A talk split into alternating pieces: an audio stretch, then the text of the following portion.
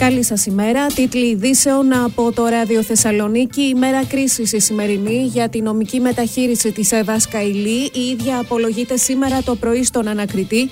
Και στη συνέχεια αναμένεται η απόφαση για το αν θα παραμείνει προφυλακιστέα ή όχι.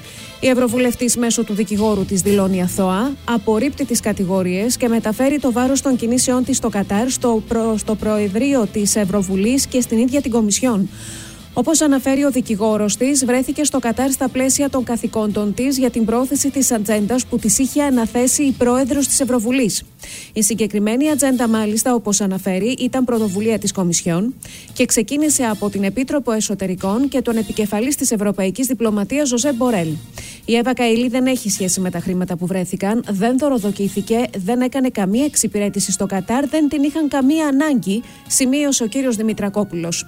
Πάνω από 1,5 εκατομμύριο ευρώ τα κατασχεθέντα χρήματα από τις μέχρι τώρα έρευνες των βελγικών αρχών για την υπόθεση. Στην υπόθεση των παρακολουθήσεων, επίσημο αίτημα στην ΕΕΠ να ενημερωθούν για την παρακολούθηση συγκεκριμένων προσώπων του δημοσίου βίου απέστειλαν οι εισαγγελείς πρωτοδικών Αγγελική Τριανταφύλου και Κώστας Πυρόπουλος.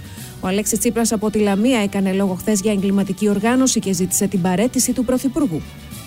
Νέα συγκέντρωση αντιεξουσιαστών σήμερα το πρωί έξω από τα δικαστήρια σε λίγη ώρα για τον 16χρονο Ρωμά. Τρεις συλλήψεις για τα χθεσινά επεισόδια μετά την πορεία.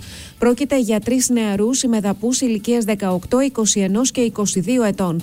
Πεδίο μάχη στο κέντρο της Θεσσαλονίκης θε το βράδυ με βροχή από Μολότοφ και Πέτρες. Τα επεισόδια ξεκίνησαν από την Εγνατία, μεταφέρθηκαν σε Αγίου Δημητρίου και Κασάνδρου, Δακρυγόνα και Χρήση Άβρας από τους αστυνομικούς.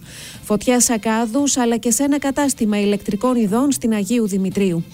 Αύριο θα τελεστεί η κηδεία του 16χρονου εν αναμονή και της απόφασης του Δικαστικού Συμβουλίου για την προφυλάκηση ημί του αστυνομικού, ο οποίος βρίσκεται σε κατοίκον περιορισμό.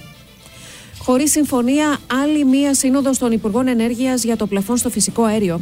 Το θέμα αναμένεται να συζητηθεί αύριο στη Σύνοδο Κορυφής των Ηγετών. Στις Βρυξέλλες βρίσκεται από σήμερα ο Πρωθυπουργός, προκειμένου να λάβει μέρος και στη Σύνοδο Κορυφής Ευρωπαϊκής Ένωσης Συνδέσμου Κρατών Νοτιοανατολικής Ασίας. Πρεμιέρα κάνει σήμερα το εορταστικό καλάθι. Θα διαρκέσει μέχρι τις 4 Ιανουαρίου για τα τρόφιμα και για τα παιχνίδια μέχρι τις 11 Ιανουαρίου. Περισσότερα στο arthes.gr.